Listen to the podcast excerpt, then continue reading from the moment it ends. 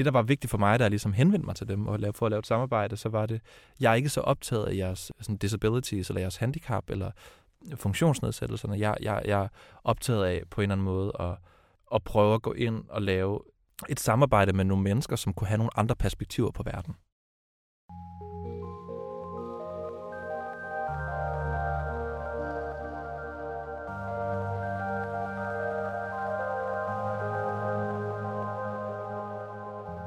Det her er Jesper Dalgaard. Han er filminstruktør og har instrueret dokumentarfilm Kendis for livet. Jeg har inviteret Jesper, fordi jeg i sidste afsnit talte med Tilde, der er cerebral parese og sidder i kørestol. Hendes største ønske er, at folk egentlig bare møder hende, som de vil møde en hver anden. Det er netop, hvad Jesper Dalgaard forsøger i sine filmprojekter. Han er ikke så optaget af folks afvielse – men han er optaget af det blik på verden, som en afvielse måske kan give.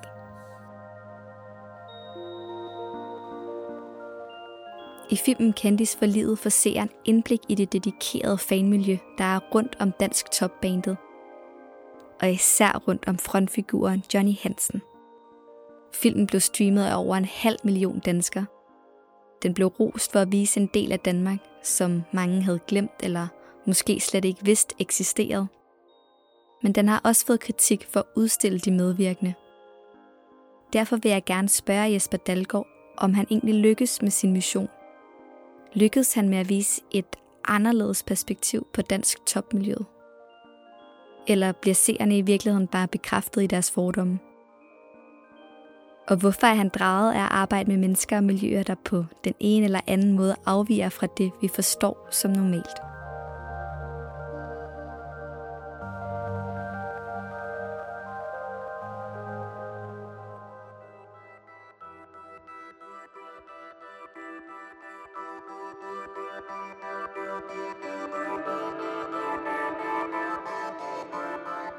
Du lytter til andet afsnit af Unormale Mennesker.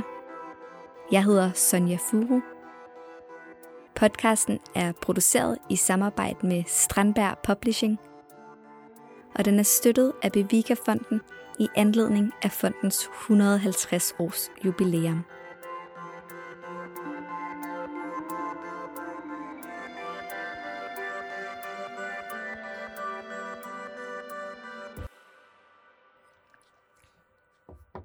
Jesper, det er snart ved at være et år siden, at din film om Candy's Johnny og de meget dedikerede Candy's fans havde premiere.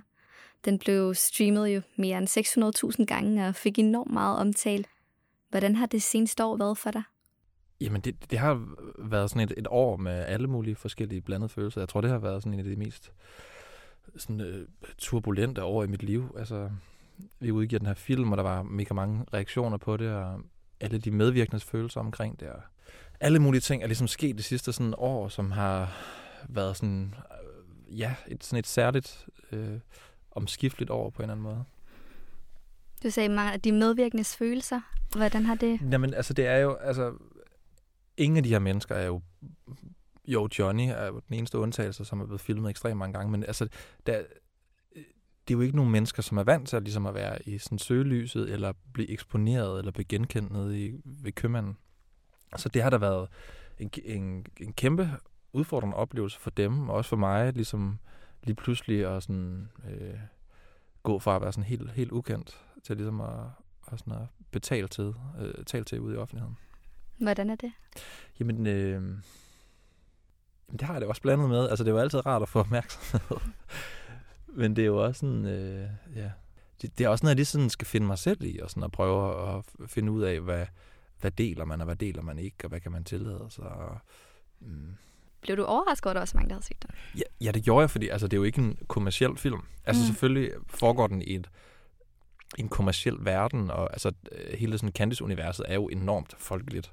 Men, men selve filmsproget og måden, hvorpå den er lavet, og ja, hvordan den er sat sammen, er ikke sådan særlig bredt appellerende. Mm. Så det og hvorfor tror du, der er så mange, der har set den? Jamen, jeg tror, det er kombinationen af de to ting at man forener, man forener forskellige sådan, kulturelle sprog i et, i et værk og eksperimenterer med det. Så derfor har på en underlig måde kommer det også til at appellere bredt.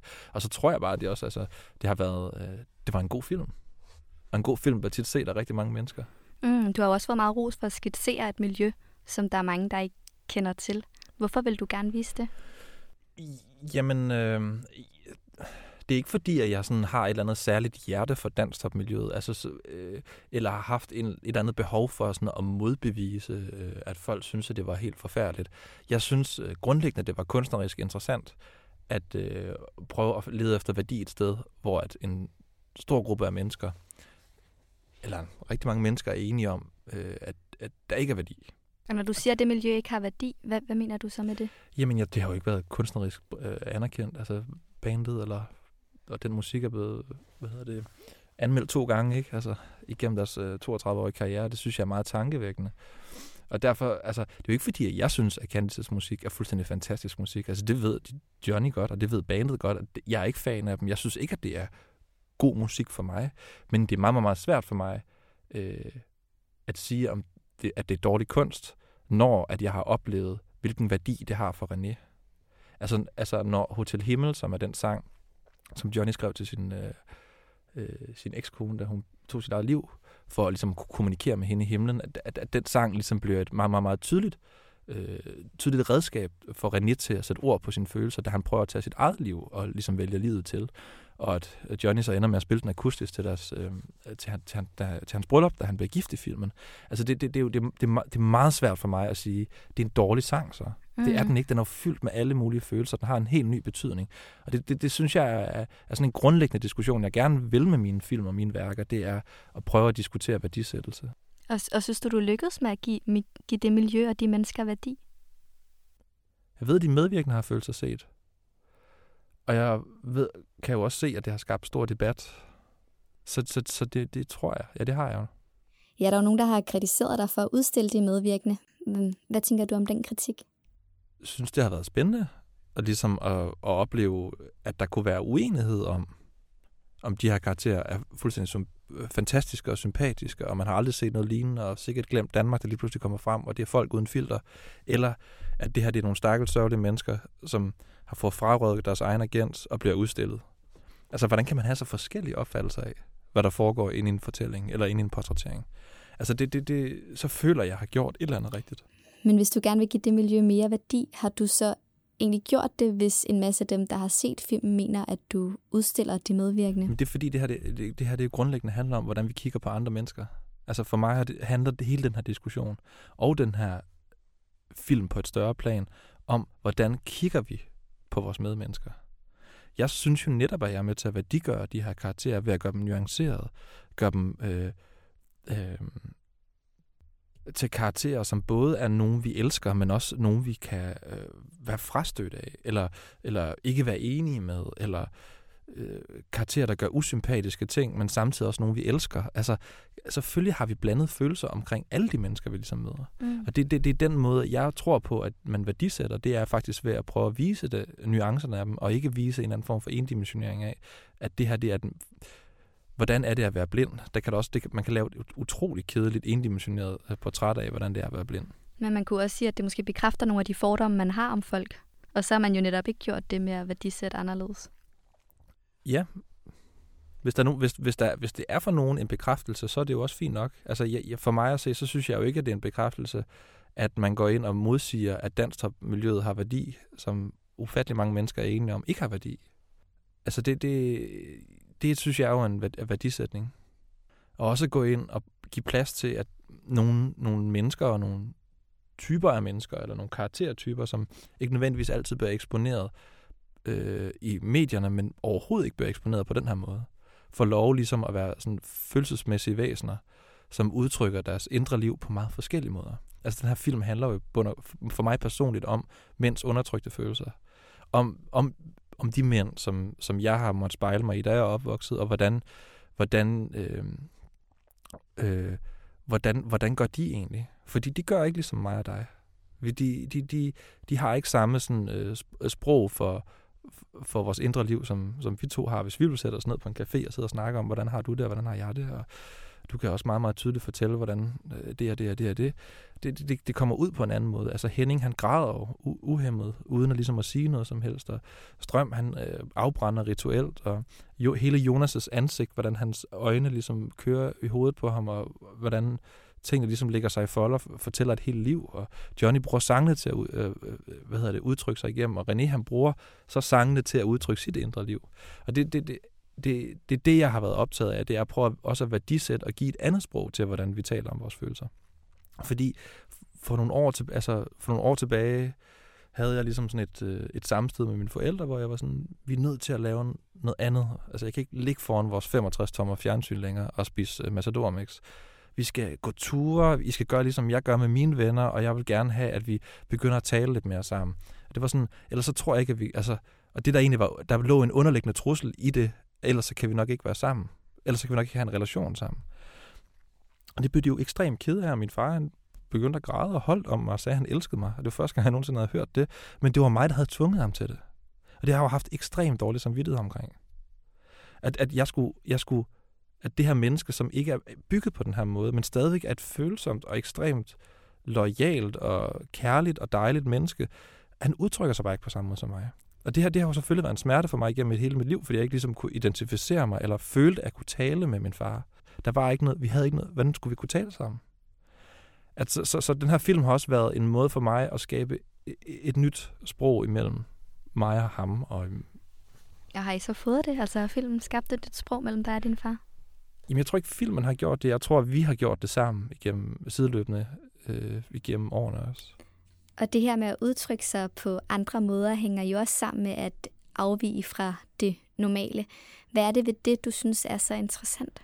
Altså, jeg tror ikke, jeg sådan er optaget af normalitet eller afvielse sådan helt, i helt konkret forstand. Jeg tror, det er i nogle forskellige sådan, setups, at jeg bliver fascineret af, hvordan, mm, hvordan det ligesom udspiller sig. Altså i min afgangsfilm, hvor jeg inviterede Gladteater ind, der var der en, en gruppe af en 4-5 mennesker, som ligesom indtog det her teater, hvor øh, Anne-Sophie, som også er blind, er teaterinstruktøren i det her stykke. Og ja, Gladteater er jo et teater, hvor øhm, alle skuespillerne har en eller anden form for funktionsnedsættelse. Præcis. Og øh, altså i helt Gladfonden, der har man også en grafisk afdeling, og man har en tv-afdeling, og man har alle mulige former for tilbud. Og de, har et, de driver et professionelt skuespiller, eller øh, teater- og skuespillerensemble. Mm. Så det, det, der var vigtigt for mig, jeg ligesom henvendte mig til dem og for at lave et samarbejde, så var det, jeg er ikke så optaget af jeres øh, sådan disabilities, eller jeres handicap, eller funktionsnedsættelserne. Jeg, jeg, jeg er optaget af på en eller anden måde at, øh, at prøve at gå ind og lave øh, et samarbejde med nogle mennesker, som kunne have nogle andre perspektiver på verden. Og, og hvilke andre perspektiver fik du så? Jeg tror ikke, jeg fik sådan konkrete perspektiver på det, men vi, vi, filmen blev ligesom, hvad nu hvis de her mennesker, som jeg har altså som er ekstremt reflekteret, følsomme øh, mennesker, hvad nu hvis de ved mere om kærligheden, end jeg gør? Så lad os prøve at tage en samtale om det, for eksempel. Eller, ved, ved de mere om at processere sorg? Er der, er der nogen, der spørger dem om de her ting? Mm. Og det, det, jeg tror, jeg har stor, respe, altså, stor respekt for øh, Teater Glads konstru, altså, grundkonstruktion, fordi det er det, det, det, de er optaget af, at ligesom arbejde med at have, have den samtale. Ha, have samtalen om alle mulige andre ting, end, der, end, end de her menneskers handicap. Det, der sådan tænder mig i mit arbejde, det er, når vi, når, når jeg og mit hold leder efter nyt sprog. Nyt sprog for, hvordan vi bevæger os. Nyt sprog for, hvordan vi øh, sætter ord på vores følelser. Nyt, nyt sprog for, hvordan vi gør alle mulige forskellige ting. Nyt sprog for, hvordan vi bearbejder vores sorg. Behøver det at være ved en psykolog? Kan det også være i et dansk miljø? Øh, har vi nogensinde set øh, en blind teaterinstruktør øh, bearbejde sin kæreste sover? Altså det, det synes jeg er et spændende, altså et, et, et, et spændende perspektiv på en verden, der er fyldt med alle mulige andre fortællinger, som ikke er nogle fortællinger, jeg er optaget af. Og de fortællinger, jeg er optaget af, de, de, de stammer jo selvfølgelig af, øh, af min, med sådan min egen historie og, og den, det sted, jeg kommer fra. Ja, du fortalte os inden interviewet her, at du på filmskolen lavede et projekt om din bror, der blev hjerneskadet. Jamen, lige, lige, vi lavede, jeg lavede min arbejdsfilm der, og så ja. var der lidt ekstra midler øh, over hos øh, den fotograf, jeg ligesom arbejdede sammen med, og så sky, skyndte vi os ligesom at skyde sådan en, en fiktionspilot med øh, Niklas Bro og Nikolaj Jørgensen, hvor at øh, Niklas Bro tager sig af sin hjerneskadet lillebror og holder jul 365 dage om året. Og det var egentlig et forsøg på at prøve at øh, undersøge min egen relation til min bror, som er 8-9 år ældre end mig, som blev hjerneskadet, da jeg var 8 år, men er sådan normalt fungerende i dag. Altså, jeg, jeg, har, jeg har ikke rigtig nogen relation til ham. Og det er der alle mulige forskellige årsager til, og det, det er også en, øh, en, en, hvad kan man sige, stadigvæk en, en, sådan en smerte. Øhm. Jamen, jeg, jeg, jeg prøvede ligesom et, med den her film at, at gå ind i, hvad nu hvis det var mig, det var sket med? Hvis det var mig, der var kørt galt, hvad havde min storebror så gjort? Men så har han nok smidt alt overhovedet i sine hænder, fordi han er det her helt varme, ekstremt sympatiske, omsorgsfulde menneske, og er bare dedikeret hele sit liv til at passe på mig. Så det, det, det, det, var ligesom det, der var præmissen for filmen, og det arbejdede med et år og halvandet, og øh, jeg, jeg kunne simpelthen ikke få løst det, og fik så ligesom afslag på det øh, efter flere udviklingsrunder ind på Filminstituttet. Og det var først derefter, ligesom kastede mig over Candice for livet. Hvorfor tror du, du ikke kunne få løst det? Jamen, jeg, jeg er ikke klar. Altså, jeg, jeg, jeg tror ikke, jeg var klar til det. Jeg ved ikke, om jeg er det nu. Det går ufattelig langsomt med at forstå det her. Jeg tror, igennem alle de her år, så har jeg skammet mig over at have følelser forbundet til, at han var, som han var, og det, der skete. Altså, hvordan kunne jeg tillade mig at have følelser omkring noget, for, fordi han havde, har det jo værre end mig. Altså, det er, det, er jo, det er jo mig, det er gået godt for. Og altså, der er jo ingen grund til at være ked af det, fordi han overlevede jo. Altså, men, men ja, han overlevede, men det var også et andet menneske, der kom tilbage. Og det var også et andet menneske, der udviklede sig igennem de 10 år, hvor han ligesom blev genoptrænet. Det var ikke den storebror, som var der få dage før, eller en måned før, da han vågnede op for, efter koma, altså ligesom har været i koma. Så der har været en, en længsel mod noget, jeg ikke vidste, hvad var. Altså et før. Og hvordan nu? Du sagde, I ikke rigtig har nogen relation i dag. Jamen det har vi jo sådan... Vi, vi ser ikke hinanden så meget, men kun sådan til højtider. Altså det, det, det tror jeg har, altså det har været rigtig smertefuldt for mig, men jeg tror, det har været endnu mere smertefuldt for min storebror, at jeg har trukket mig fra ham. Fordi at jeg ikke har været klar, eller har haft lyst til ligesom at dele med mine min, min sådan problemer omkring det. Og det, det, er jo, det, det er jo stadigvæk noget, jeg prøver at øh, gå ind i. Og du sagde også, at da du havde lavet film, der havde du forestillet dig, at hvis det havde været omvendt, at det var dig, der var kommet ud for en ulykke, så havde ja. din bror smidt alt, hvad han havde haft i hænderne for at tage sig af dig. Ja, altså det skal så også forstås i det lys af, at han har prøvet, at, hvordan det er at blive kasseret af alle andre. Altså jeg tror ikke, at han vil, han vil byde nogle andre mennesker det, han er blevet budt. At han mistede også alle sine venner, efter, altså efter den hjerneskade. Eller nogle af sine venner, ikke? Så ville de ikke være venner Hvordan med blev han kasseret? det, det, det gjorde han jo, altså de ville ikke være venner med ham. Han var jo heller ikke, altså han prøvede, altså det var hans største ønske, det var at komme tilbage på arbejdsmarkedet. Altså simple tilhørsforhold, alle mulige ting, som vi andre tager for givet, var det største ønske for ham. Altså få et arbejde, øh, have en kæreste, have en ven, have en bror. Så det med ikke at være ønsket, ønsket særlig mange steder efter sådan en ulykke, gjorde jo, at han var, øh, havde det rigtig svært årene efter, ikke? og havde rigtig øh, svære depressive tanker. Ikke? Og jeg tror jo, at, at de her ting, det var så tæt på mit liv i så mange år, at selvfølgelig har det jo også formet, formet de ting, jeg ligesom, de karaktertyper, eller øh, de, de forventninger, eller de, de billeder, vi har af, af mennesker, der står udenfor, øh, uden, uden for det normale, eller dem, som ligesom kan indfri vores øh, forventningerne i sådan et, øh, sådan et neoliberalt kapitalistisk samfund. Altså det er jo sådan, hvad er det egentlig? Altså, kan vi, kan vi prøve, kan vi prøve sådan at, at have en samtale, eller prøve at snakke lidt om, eller prøve at kigge lidt på, kan vi værdisætte ting lidt anderledes i det her samfund? Kan man det? Så tror jeg, vi skal ind og ændre nogle helt grundlæggende ting i vores samfundsstruktur. Men ja, jeg synes, at der sker også rigtig mange ting i de her år. Og sådan noget, ikke? Spørgsmålet er, om vi egentlig reelt set er inde og ændre ved nogle ting, eller vi er bare i gang med sådan at ændre en sprogliggørelse af det. Altså, sprog kan også ændre grundlæggende struktur, det tror jeg også på. Øhm. Og hvordan, nu stoppede du det filmprojekt, fordi du ligesom ikke kunne forløse det. Tror du, at, at du vil kunne det en dag? Øhm. Jamen, det tror jeg. Jeg, jeg synes, der er... Først og fremmest, så tror jeg, det kunne være en mega vigtig film at lave. Og så tror jeg, at vi mangler nogle flere julefilm også.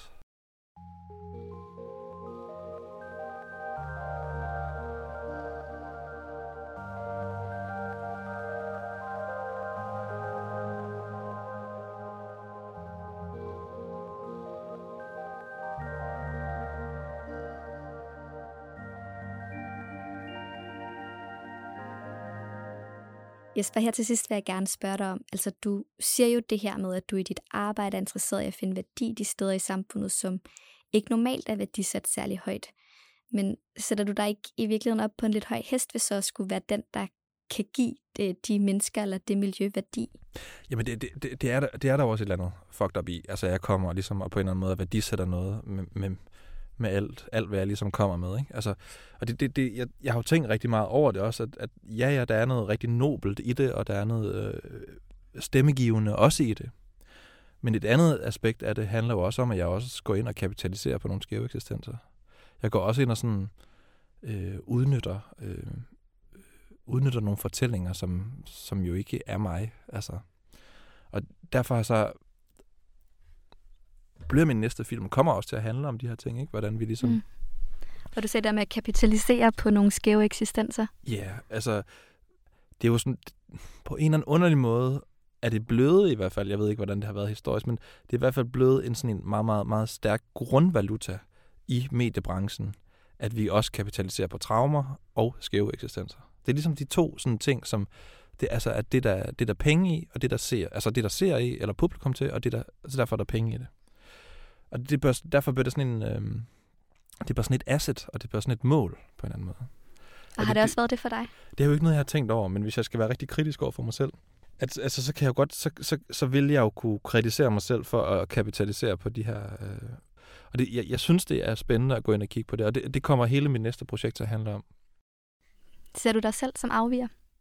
Jeg tror, der, der vil nok være alle mulige andre mennesker, der tænker, at jeg står uden for normalen. Og så er der nogle mennesker, der tænker, at jeg er det mest småborgerlige menneske, middelmodige småborgerlige menneske, de nogensinde har set. Så det handler jo ret meget om andres blik på en. Og det er måske essensen af den her samtale, vi har haft i dag. Altså, hvem er det, der har blikket?